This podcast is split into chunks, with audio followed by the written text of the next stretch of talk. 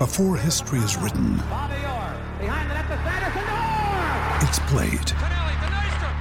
Before it's frozen in time, it's fought one shift at a time. Before it's etched in silver, it's carved in ice. What happens next will last forever. The Stanley Cup Final on ABC and ESPN Plus begins Saturday. The other thing was is interest, no specialist spinner. I mean, you cannot call Michael Bracewell a, a specialist tier spinner. He- He's been bowling off spin for two or three years.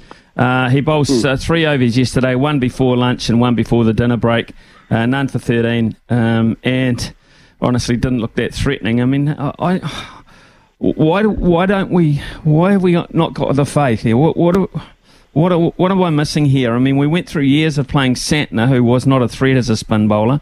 Are we just looking for batting insurance and a few cheap, slow overs throughout the day to give the seamers a rest? Is that our tactic?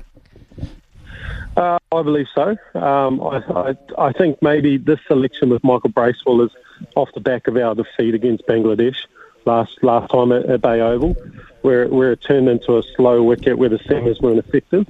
So, but you can't go into a test match um, being reserved like that, right? You can't be like, oh, we made this mistake last time, we're not going to make it again. But the, the conditions look completely different, and it's pink ball test. So, the only time, the only kind of real good pick for a pink ball test as well in New Zealand is your leg spinner because it's really difficult to pick up your uh, pick up the seam.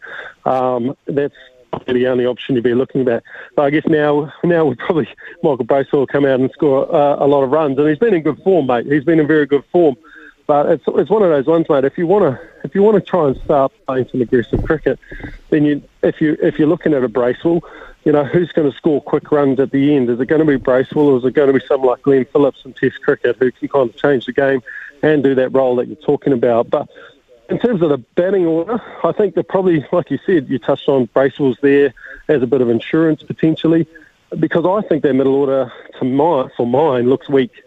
I think Daryl Mitchell's really struggled for form.